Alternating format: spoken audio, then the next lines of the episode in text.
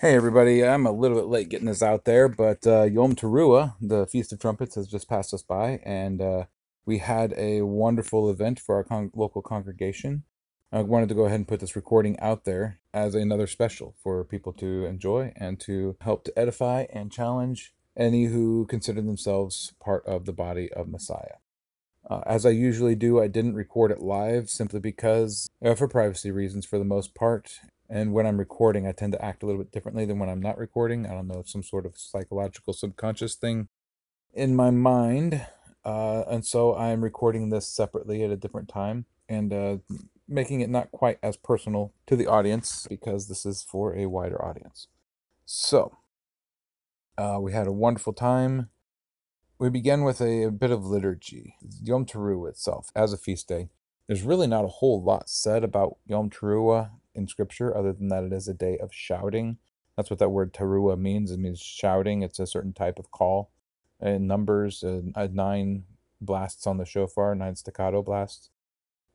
So as you go through scripture and as you dig through history, though, you find that Yom Teruah is actually a recognition of kingship.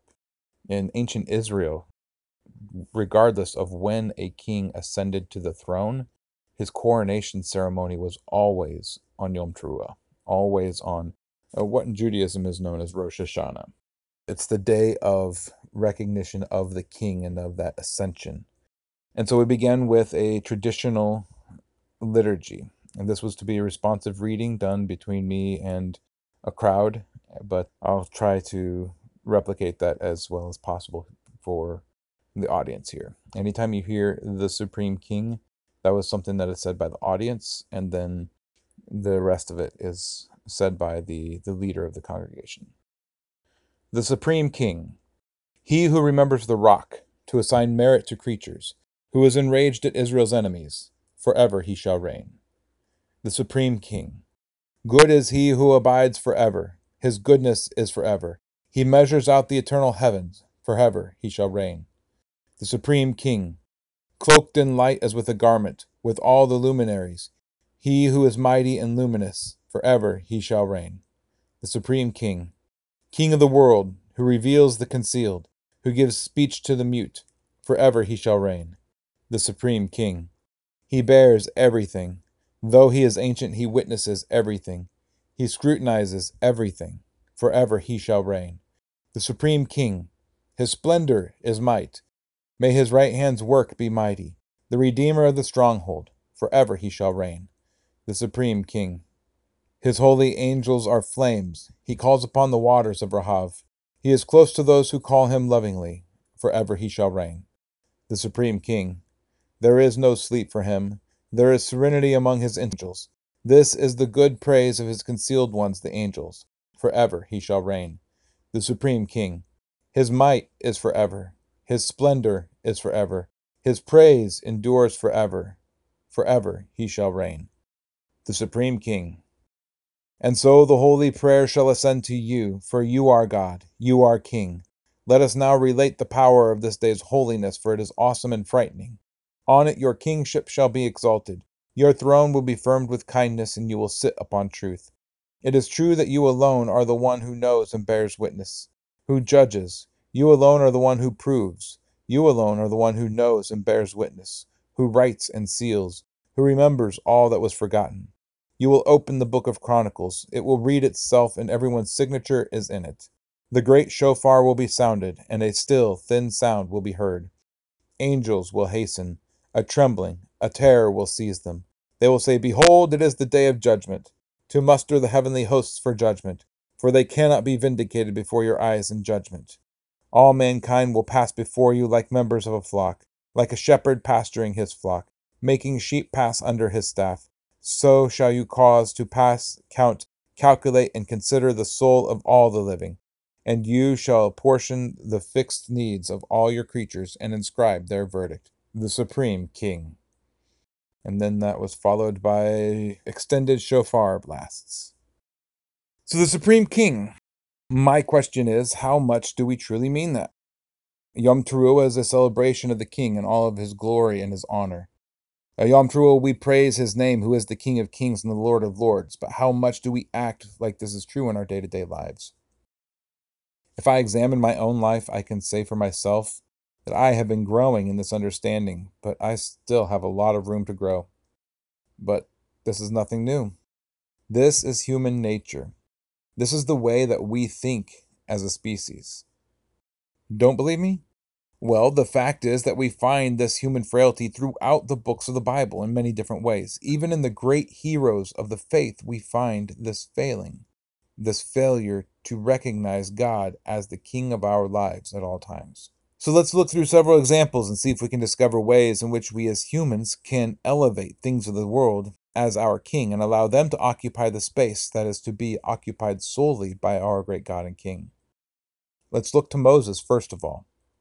Oh, what's that you say, Moses? This great man who talked to God? This great man who led Israel out of Egypt and through the wilderness for 40 years? This great man who oversaw the building of the tabernacle and who's responsible for the first five books of Scripture? This great man, this man. Whatever else Moses was, he was still a man, and we cannot forget that. Was he great in many ways? Yes. Why? Was it because of Moses? No, it was because of God. So let's be very careful placing Moses on a pedestal and holding him up as the one to be mimicked. Now, don't get me wrong, Moses is a hero of the faith. He is one who demonstrates for us many wonderful qualities that we as believers would gain much benefit from if we could simply become more like Moses. But Moses was, in the end, only a man, and Moses failed to live up to the high standard of God. I'm sure you know what I'm referring to, if you know Scripture at all. Uh, near the end of his 40 years in the wilderness, there's an event when Moses strikes a rock rather than speaking to it as he was commanded to. At this time, Israel is in the wilderness, near the end of their journey. Miriam has just died, and for some reason, just after this, the water stopped flowing. Now, the people of the second generation, they begin complaining at this point. Why were we brought out here? Why are we not in Canaan? This land is desolate and has none of the things that God has promised us. And in their thirst, in their discomfort of the situation that God had placed them in, in their lack of faith that God will take care of them in their moment of dire need, they began to rebel in their hearts. And so Moses goes before God and he prostrates himself before his king. And in Numbers 20, verse 7 through 12, and Hashem spoke to Moses, saying, Take the rod and assemble the congregation, you and your brother Aaron. And you shall speak to the rock before their eyes, and it shall give its water. And you shall bring water for them from the rock, and give drink to the congregation and their livestock. And Moshe took the rod from before Hashem, as he commanded him. And Moshe and Aaron assembled the, the assembly before the rock. And he said to them, Hear now, you rebels, shall we bring water for you out of this rock? Then Moshe lifted his hand, and he struck the rock twice with his rod and much water came out, and the congregation and their livestock drank. But Hashem spoke to Moshe and to Aaron, Because you did not believe me to sanctify me in the eyes of the children of Israel, therefore you do not bring this assembly into the land which I give them. So Moses, rather than doing what God said and speaking to the rock, he strikes the rock with the rod twice. And why would he do that? Why would Moses disobey a clearly stated command of God? I think that if we look back at the story of Moses in Exodus, we might find something building in Moses, uh, an understanding of what God wanted from him that may not have been completely accurate. In Exodus 4, Moses begins his objections as to why it is that he is not the guy for the job that God is proposing. And so we read in Exodus 4 1 through 2. And Moshe answered and said, And if they do not believe me nor listen to my voice, and say, Hashem has not appeared to you, and Hashem said to him, What is that in your hand? And he said, A rod. And beginning with that, God gives three signs that Moses is to perform before the people to demonstrate that God has met with him, that God has, in fact, chosen Moses. And these signs demonstrate God's nature and name to Israel. At the end of this conversation, once all of the objections of Moses have been addressed, we then read this in verse 17 and, and take this rod in your hand with which you shall do the signs. Good enough, right? The rod is for the purpose of doing signs. Which signs, though? Just those three signs? Or every sign that is to come from then on? Well, God isn't really clear on that point. If we turn a few chapters later, we'll find that in the course of what is coming in the Exodus, we may catch a glimpse of an attitude building in Moses, in the background, lurking under the surface. If we examine the way that Moses acted early on, we'll find scattered throughout the plagues commands to strike or to speak or to simply stretch out his hand. And in many of them, the instructions are followed to a T. In fact, for the first three incidents, the first three plagues, it's Aaron that does the sign. For the second set of three plagues, the signs just kind of happen, they occur. Nobody initiates them. And then for the third set of three plagues, 7, 8, and 9, Moses is the one who actually does something to initiate the plague.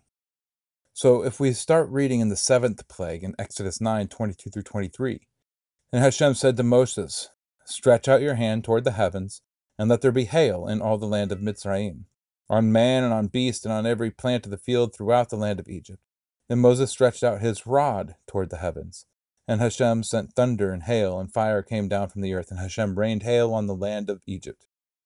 In this instance, a command is given to stretch out only his hand toward the heavens, but Moses stretches out his hand with the rod still in it towards the heaven. In the eighth plague, we see the same thing occur. In Exodus 10, verse 12 through 13. And Hashem said to Moses, Stretch out your hand over the land of Egypt, for the locusts to come upon the land of Egypt, and eat every plant of the land, all that is left. And Moses stretched out his rod over the land of Egypt, and Hashem brought an east wind on the land all that day and all that night. Morning came, and the east wind brought the locusts. In these two instances, we see the command for Moses to stretch out his hand, and Moses complies, rod in hand. And if we read on and we follow this thread through the rest of the Torah until Numbers 20, we discover that Moses seems, for the most part, to have learned his lesson after that point. In fact, when they get to the first instance of water coming from the rock, Moses is explicitly commanded to strike the rock with the staff in order to get the water to flow. And Moses complies. So, what is it that Moses did in Numbers 20 that is so bad? Well, this is a bit of speculation, but I believe it to be informed speculation based on a pattern that we discover in other places. Is it possible that Moses perhaps believes that it is the rod that has special powers? the rod being the one thing that God has used so many times, he sees it as a talisman of power. It is for the working of signs and wonders, after all, right? Could it be that in the wilderness the stories of the Exodus were retold over and over and in the presence of the rod, and Moses' own involvement with all of the miracles up to that point? Does Moses believe that God is incapable of working without him? Has he puffed up in his own mind the importance of his own role as a tool and the belief that God needs this tool in order to accomplish his will? Did Moses, this most humble of men, forget his humility for a time and begin to believe what everyone else said about him? Perhaps Moses even begins to think too highly of his own staff, his own tool. Is it possible that Moses had invested this tool with power, believing that God has put power within it and it contains in itself a measure of power aside from God. Now, this is a pattern of human nature. And we see this thing occurring later, just a few chapters later, with the serpent in the wilderness. God has Moses create a tool as a means of salvation for his people. But then, over time, the people begin to worship the thing that was used as a tool rather than the one who gave the tool its power. They believed the tool to have a power of its own, and so Israel begins to worship it for centuries until the time of King Hezekiah. In 2 Kings 18:4 we read and he Hezekiah took away the high places and he broke the pillars and he cut down the Asherah and he broke in pieces the bronze serpent which Moses had made for until those days the children of Israel burned incense to it and called it Nehushtan. And you see the pattern begin to form the human nature to begin to worship the tool that God has provided and to place it on a pedestal and bow down to it rather than recognizing the one who gave the tool in the first place? Let's face it, we all do the same thing in some ways, don't we? So let's look at another righteous leader of Israel and see if we can discover this same pattern. In fact, who was it that destroyed the bronze serpent of 2 Kings 18? It was King Hezekiah, widely considered by many as one of the most righteous kings in all of Israel's history a king who was zealous for the worship of Hashem and who would suffer no other gods to be worshipped in Judah. And remember, at this point, Israel and Judah had split, and Hezekiah was king only of Judah and not of Israel. But Hezekiah was a truly righteous leader, just as Moses was a righteous leader. In fact, the story of Hezekiah is so important to the story of Israel that his story is told in three separate books of Scripture in 2 Kings from chapters 18 through 20, in Isaiah from chapters 36 to 39, and in 2 Chronicles from chapter 28 to 32. Three different books contain the story of this righteous king, and they each have something different to say about him. And when we combine all three, we get a bit of a clearer picture of who Hezekiah was as a man. So the story goes something like this Hezekiah, when he becomes king, he begins a program of the destruction of idol worship in the kingdom of Judah. Hence those verses that I read earlier with the destruction of Nehushtan. Alongside this, Hezekiah is recorded as being righteous and following the commands of Moses that are recorded in the Torah. And Hezekiah rebelled against the king of Assyria, Shalmaneser. Now, Shalmaneser, he doesn't like this, and so he brings an army down into Israel and he defeats Israel, the northern kingdom, and he sends them away into exile. But he kind of gets stalled out there. It's not until eight years later that his successor, Sennacherib, the next king of Assyria, comes down into Judah and defeats all of the walled cities around Jerusalem and lays siege to Jerusalem itself. The siege gets to be desperate to the point where women in Jerusalem are eating their own children simply to stay alive. Desperate times. Into this, Isaiah the prophet comes to Hezekiah and proclaims a message from God. Tomorrow, grain will be commonplace in Jerusalem and Judah, and Assyria will be defeated. And the next day, 185,000 soldiers of Assyria were dead in their tents, and the siege is broken, and Judah is saved. At this, Sennacherib returns to Assyria, and he is killed by his sons while he is worshiping his own God. Hezekiah, what an awesome king! He sounds so much like Moses and the escape from Egypt. God delivers salvation to his people at their moment of greatest desperation, and the foreign king and his army are decimated. And no one even needed a staff to accomplish this. God did it on his own without a tool even being employed. Well, some time passes and Hezekiah gets sick, and it's revealed to him by God that he's going to die. Hezekiah prays to God for a reprieve of death, and God grants it. Fifteen years added to Hezekiah's life. Isaiah is sent to deliver the message, and along with the message, he's given the choice of a sign. As a demonstration of the truth of this matter, the shadow on the sundial can go forward 10 degrees or backwards 10 degrees. And Hezekiah chooses backwards 10 degrees, and the sign occurs. Isaiah makes a poultice of figs. He uses a tool to heal Hezekiah, and Hezekiah recovers from his illness. Now, something occurs at this sign because the shadow on the sundial moving backwards. Now, something occurs at this sign because the shadow on the sundial moving backwards, it's not something that's isolated to only Jerusalem or Judah or even Israel.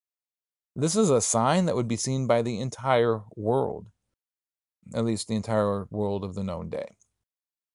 And in the far off country, there are men who study the heavens for signs regularly. It's their practice. Men from the east, men from Babylon. These men, they see this sign and they hear the stories of the defeat of Assyria and they hear the stories of the sudden recovery of Hezekiah. And they think to themselves, we must know more of this. And so they send a delegation to Hezekiah to discover what exactly is going on in this tiny country of Judah, that they can defeat a mighty nation like Assyria and save their king when he is so near to death. Not just these things, because these things, while amazing, they're not nearly as amazing as witnessing the sun go backwards in the sky 10 degrees. And so the delegation comes to Hezekiah from Babylon to discover what has occurred. And what does Hezekiah do? He shows them his wealth. He shows them his military might. He shows them all of the wonders of Israel. Hezekiah shows them everything in his kingdom except for his God. Hezekiah takes all of the glory that was due to God and he places it on his wealth and his power and the blessings that he has been granted. And as a result, according to Isaiah, it's because of this act that Babylon then comes and conquers Judah and takes them into captivity less than 200 years later. Now, these men from the nations, they had come to Babylon to ask about the great signs and wonders that were given, and Hezekiah takes all of the credit for himself. He then places all of the glory on his status as chosen of God, and he does not give any glory to God in the eyes of the nations. As Numbers says, God desires to be sanctified in the eyes of the people, and he wasn't. The honor was taken by the human representative. So, how are Moses and Hezekiah the same? They're both men chosen by God to lead Israel, to deliver them at a time of great oppression from a foreign nation. They're both righteous before God and keeping his commands and doing his will, being his representative. They're both given signs, they both do wonders, and both know that God is king. And yet, and yet when they were pressed, they take the glory due to God on themselves rather than passing it on to him. In their heart, at some point, even these righteous men did not treat God as the king of their lives. And this is human nature. We're easily distracted with our own perceived importance, and we begin to believe that we are special in some way. Now, I tend to think that Moses believed the staff itself was invested with power. He saw the staff as a talisman of power. And when God wished to be honored and not the staff and not Moses and Aaron, Moses failed. He was to hold the staff, and the people were to see that the staff itself was not the source of the power that saved them, that it too was simply a tool, and that God's power does not necessarily need a tool. Hezekiah, for his part, he took comfort in his own role as chosen and blessed, and then began to believe that his power and his wealth was something that mattered. And when pressed by the nations, he gave glory to his own wealth rather than giving glory to God. This is human nature. This is human nature, and it's something that Joshua recognized in his final speech to Israel. After the conquest of Israel, Joshua gathers all the tribes to Mount Gerizim and Mount Ebal in the city of Shechem. And they recite the blessings and the curses, and they record the law on the stones and plaster. And at the very end of his speech, one of the last things Joshua says to the people is found in Joshua 24, verse 14 through 25. He says, And now fear Hashem, serve him in perfection and in truth, and put away the mighty ones which your fathers served beyond the river in Mitzrayim, and serve Hashem. And if it seems evil in your eyes to serve Hashem, choose for yourself this day whom you are going to serve, whether the gods which your fathers served that are beyond the river, or the gods of the Amorites in whose land you dwell.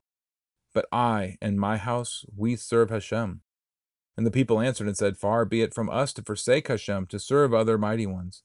For Hashem our God is he who has brought us and our fathers up out of the land of Egypt, from the house of bondage, who did those great signs before our eyes, and has guarded us in all the way that we went among all the people, and through whom we passed.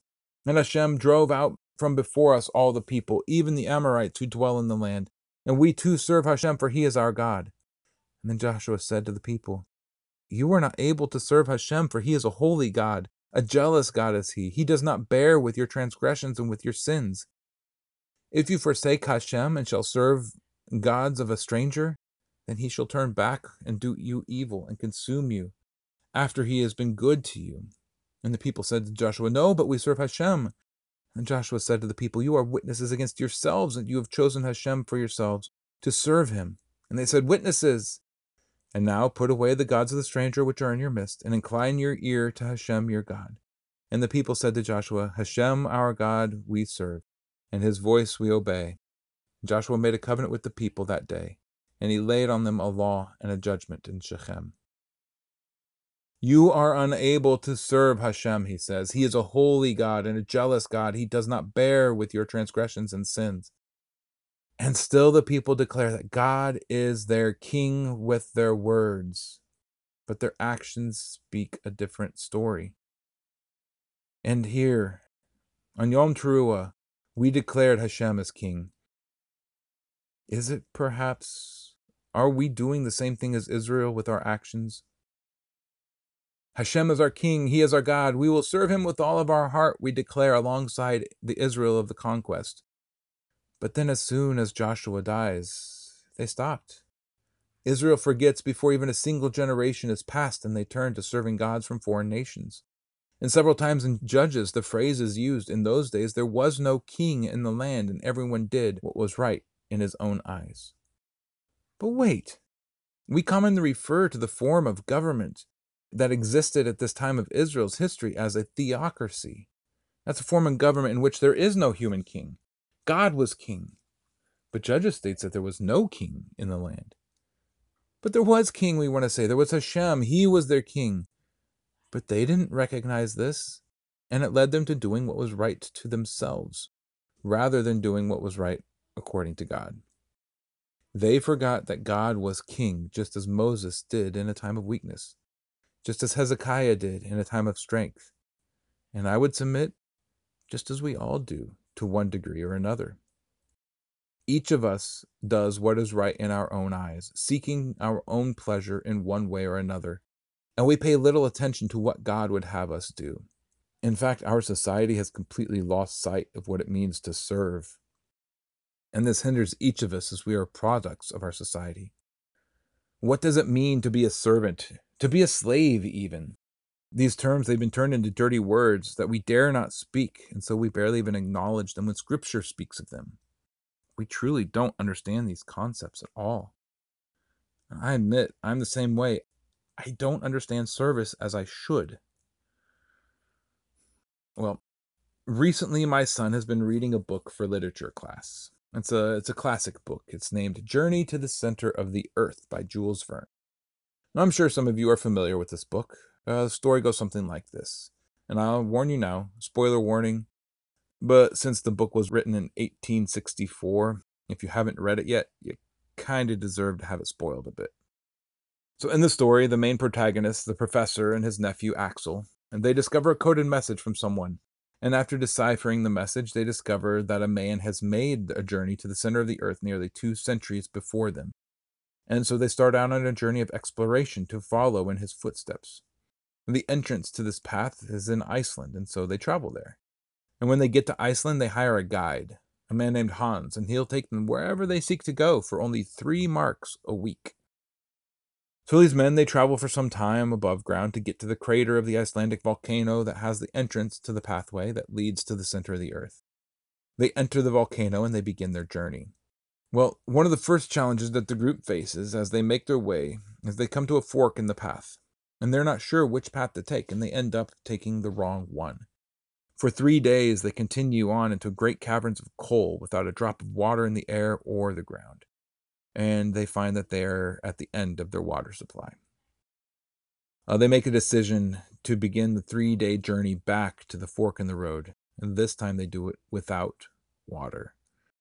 they know that when they get to the fork in the path, they have the option of trying to escape and find water, or to continue on into what is likely to be certain death down the untraveled path. Up to this point in the journey, they'd met with no water at all, so the situation is quite desperate. When they get to the cavern with the fork, they collapse and they're too weak to continue. And a touching scene occurs here between the professor and his nephew before an argument arises.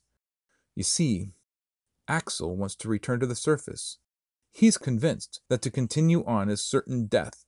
He's done with this trip, he just wants out. But the professor is not willing to quit. Lack of water, parched throats, and no hope of more, it's a mere setback to him. And so they quarrel for a time. After a moment of bickering, Axel goes to Hans, the third member, to break the tie and to attempt to get Hans to take his side, because any other choice is sure death. But Hans doesn't even allow Axel to make his point. Before he can go far in his pleading, Hans jerks his hands out of Axel's and points to the professor and says a single word Master. You see, Hans understood something that we don't, something that's difficult for modern humans to accept.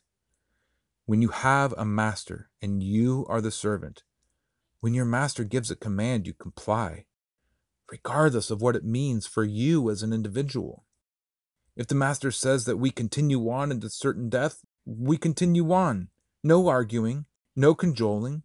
The will of the master supersedes our own no matter what that means for me as an individual. This is the idea of servanthood in the ancient Near East. The slave works only and solely for the benefit of his master, not simply for the benefit of his master, but as a representative of his master in the character and authority of his master.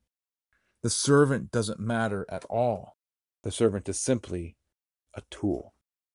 This perspective is one that Yeshua speaks on in some of his parables. So we're going to read one. In Matthew 25, we read the parable of the talents. And most of us, we're pretty familiar with this parable, right? Use your talents for God, we're told. And that's not what it means. In Matthew 25, 13 through 30. Watch therefore, because you do not know the day nor the hour in which the Son of Man is coming. For it is like a man going from home who called his own servants and delivered his possessions to them. And to one he gave five talents, and to another two, and to another one, to each according to his own ability, and he went from home. And he who had received the five talents went and worked with them, and made another five talents. In the same way, with the two also, he gained two more. But he who had received the one went away, and he dug in the ground, and he hid the silver of his master. And after a long time, the master of those servants came and settled accounts with them. And he who had received five talents came and he brought five other talents, saying, Master, you delivered to me five talents. See, I have gained five more talents beside them. And the master said to him, Well done, good and faithful servant. You were faithful over a little, and I shall set you over much. Enter into the joy of your master. Then he who had received two talents came and said, Master, you delivered to me two talents. See, I have gained two more talents beside them. His master said to him, Well done, good and trustworthy servant. You are trustworthy over a little. I shall set you over much. Enter into the joy of your master. And the one who had received the one talent also came and said, Master, I knew you were a hard man, reaping where you have not sown, and gathering where you have not scattered seed. And being afraid, I went and I hid your talent in the ground. See, you have what is yours. And his master answering said to him, You wicked and lazy servant. You knew that I reap where I have not sown and gather where I have not scattered seed. Then you should have put my silver with the bankers, and at my coming I would have received back my own with interest. Therefore take away the talent from him, and give it to him who possesses ten talents. For to every one who possesses more shall be given, and he shall have overflowingly. But from him who does not possess even what he possesses shall be taken away. And throw the worthless servant out into the outer darkness, and there shall be weeping and gnashing of teeth. So the master goes away and leaves his servant with a portion of goods, right? One gets five talents. Uh, if it was silver, it's 75 pounds of silver. Today's price is approximately $92,000.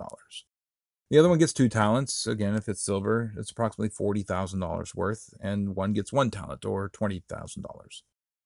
Now we have to remember that these are not modern people. And so capitalism, it's not even a thought, it hasn't even occurred to anyone yet. Market economies doesn't exist.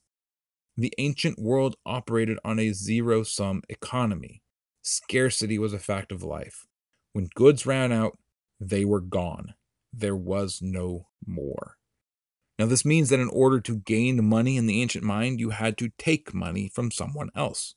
For a rich man to get richer, he had to take money from those who were poorer than him. Now, the servants, the first and the second, they go out and they double their master's money. They know their master and they operate in the manner of their master. The third servant calls out his character in verse 24. And the one who had received the one talent also came to him and said, Master, I knew you to be a hard man, reaping where you have not sown and gathering where you have not scattered seed. Now consider this these men were not being good people. They were not caring for the poor. They were, to the listener, exploiting the poor. They weren't feeding the hungry. They were taking food from the mouths of the hungry in order to enrich their master. The good and wise servants were acting in the character of their master, despite how good he was, and despite what they themselves may have desired. They knew their master's reputation as a hard man who reaps where he has not sown and gathered where he has not scattered seed. And they replicate this image of the master out into the world with their master's money. The final servant, however, he's given his master's money. He knows his master's reputation, but rather than taking any risk with the money, he does the safe thing for himself. He buries the money in the ground. In ancient Near East, that's not a bad idea to save money. This was thought of wise and reliable way to store wealth.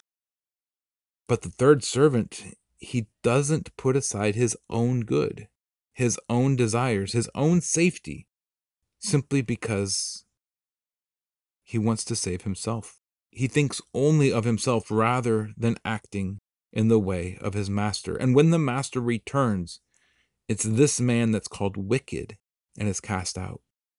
He didn't steal, he didn't cheat, he didn't exploit others. He did the right thing in the story, but he was cast out. Why? Because he did not act in the manner of his master. He was not a good servant. He thought of himself first, and his master came second. Now, Yeshua's audience would have picked up on this. They understood the expectation placed on a servant. Hans understood this that when you place yourself under a master, the master calls the shots. You must decrease in all of your time and energy. It's no longer spent on personal betterment, but rather on honoring and lifting up the name, the character, reputation, authority, and qualities of the master. Taking his goods that he entrusts to you and then using them for his benefit. We don't get it. We want to do what's right in our own eyes. And for many, we serve no masters but ourselves, our families, our bellies, our bank accounts, our pride, our fame, our personal gratification or pleasure. We don't serve the master as we claim to serve him, as Israel declared before Joshua, and as we declared on Yom Teruah. They declared with their mouths that they would serve Hashem in one breath, and then in the next they didn't. Some men came to Yeshua to try to trick him into declaring himself an enemy of Caesar. Uh, they approached him and they asked him a question Is it lawful to pay taxes to Caesar? And his response to them was, Show me a coin. Now, this was a specific coin used for the purpose of paying taxes. And what he says next should make our blood run cold. Whose image is on the coin? And whose inscription is it? Now, why did he ask this question? He's pointing out that the coin itself bears an image. He's not talking about the picture, he specifically says image. He's alluding to the command to make no graven image. And then his follow up question whose inscription is on the coin? Well, the tax coin was a special denomination of coin, and there are some that have been found. So, whose picture was on the coin? Well, Tiberius Caesar. We know it, we've seen it. What is the inscription on this coin? Well, on one side it says Pontiff Maximus, High Priest. And on the other side, it says Tiberius Caesar, son of the divine Augustus, the Son of God. And so Yeshua responds to them Give to Caesar what is Caesar's. His image was money, and to those who served him, they served money in a way. And give to God what is God's. And what is God's image? We are. Yeshua was telling his audience to give themselves to God. In the Sermon on the Mount, Yeshua says the following in Matthew 6, verse 24 says, No one is able to serve two masters, for either he shall hate the one and love the other, or he shall cleave to one and despise the other. You are not able to serve both Elohim and Mammon. Because of this I say to you, do not worry about your life and what you shall eat or drink, or about your body or what you shall put on. Is not life more than food and the body more than clothing? Don't worry about your basic necessities because when you begin to worry about obtaining these things, you begin to serve either the things themselves or you begin to serve the means available in your society to obtain those things. You can't serve both God and money. Well, but I don't serve money, you say, as you work 12 hours a day and leave no time for God as you wear yourself out during the week and you're unable to even move on the Sabbath, as your body breaks down under the strain of your job and sickness prevents you from worship. What Yeshua is pointing out is that worry itself is a sickness of heart and it will lead you to serving the wrong master, to choosing the evil master because that master gives you five marks a week rather than just three. It will lead you to picking up your entire family and moving across many states for a few extra dollars a month, leaving behind all that you know. It will lead you to enslaving yourself to metaphorical Pharaoh because he will give you food on your table and money in your wallet. leeks and melons that you know where they're coming from. Let's face it. Who are we working for? Are we working for a car payment?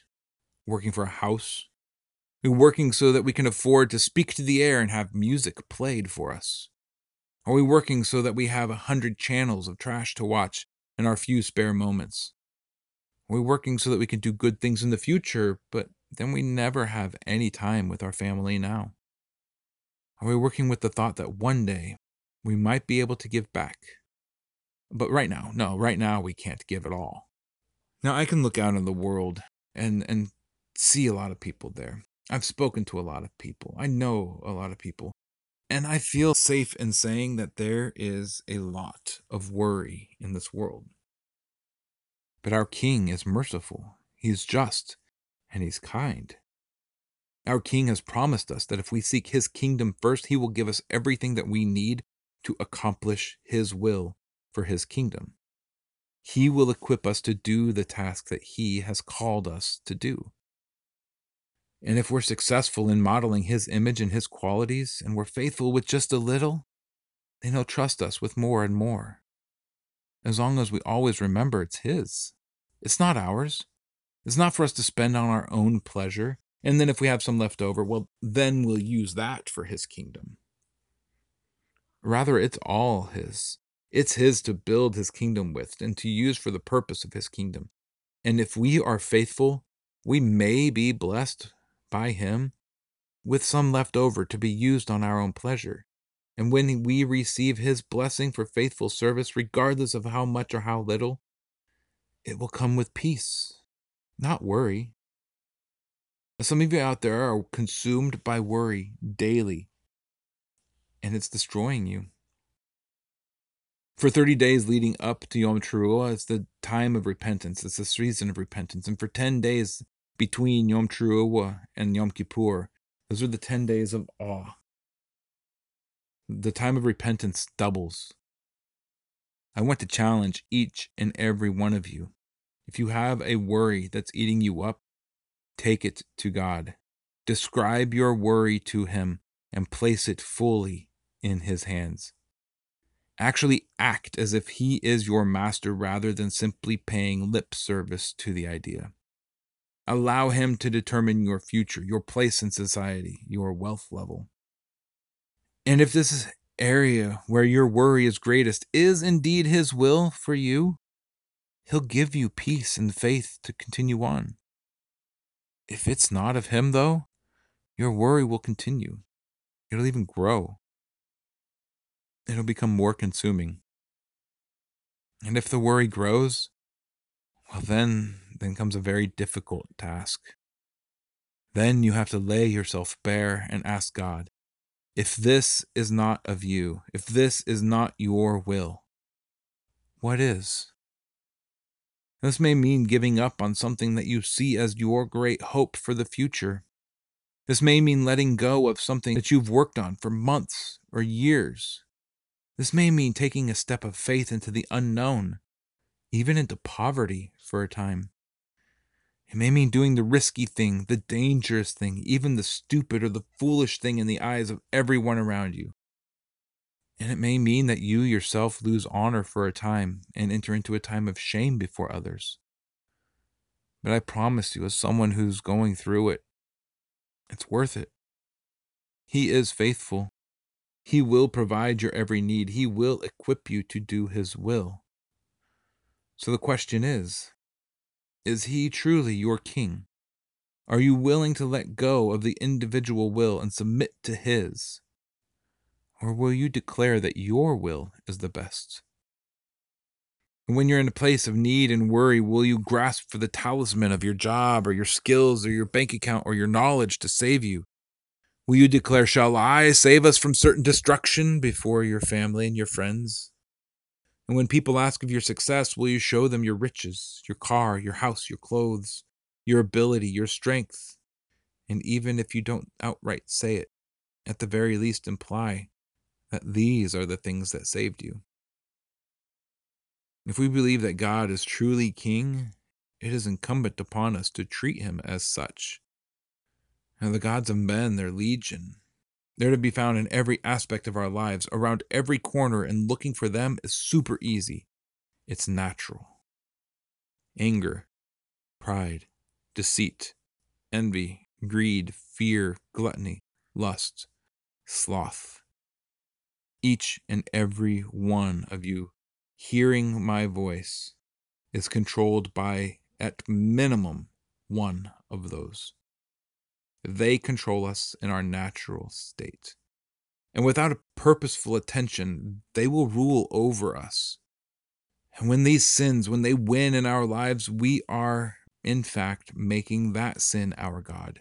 And our nature becomes God in that moment because we're failing to live up to the nature of our master. But we're not a people who are controlled by our passions. Or are we? We're not a people who are controlled by our sins. Or are we? We are not a people with a will of our own. If God is truly our King, then our will is something that must be sacrificed. And it's our role to work in His image when He is away and to live out His nature for the world to see. And if we're successful when He returns, we will hear those blessed words Well done, good and faithful servant. Enter into the joy of your Master.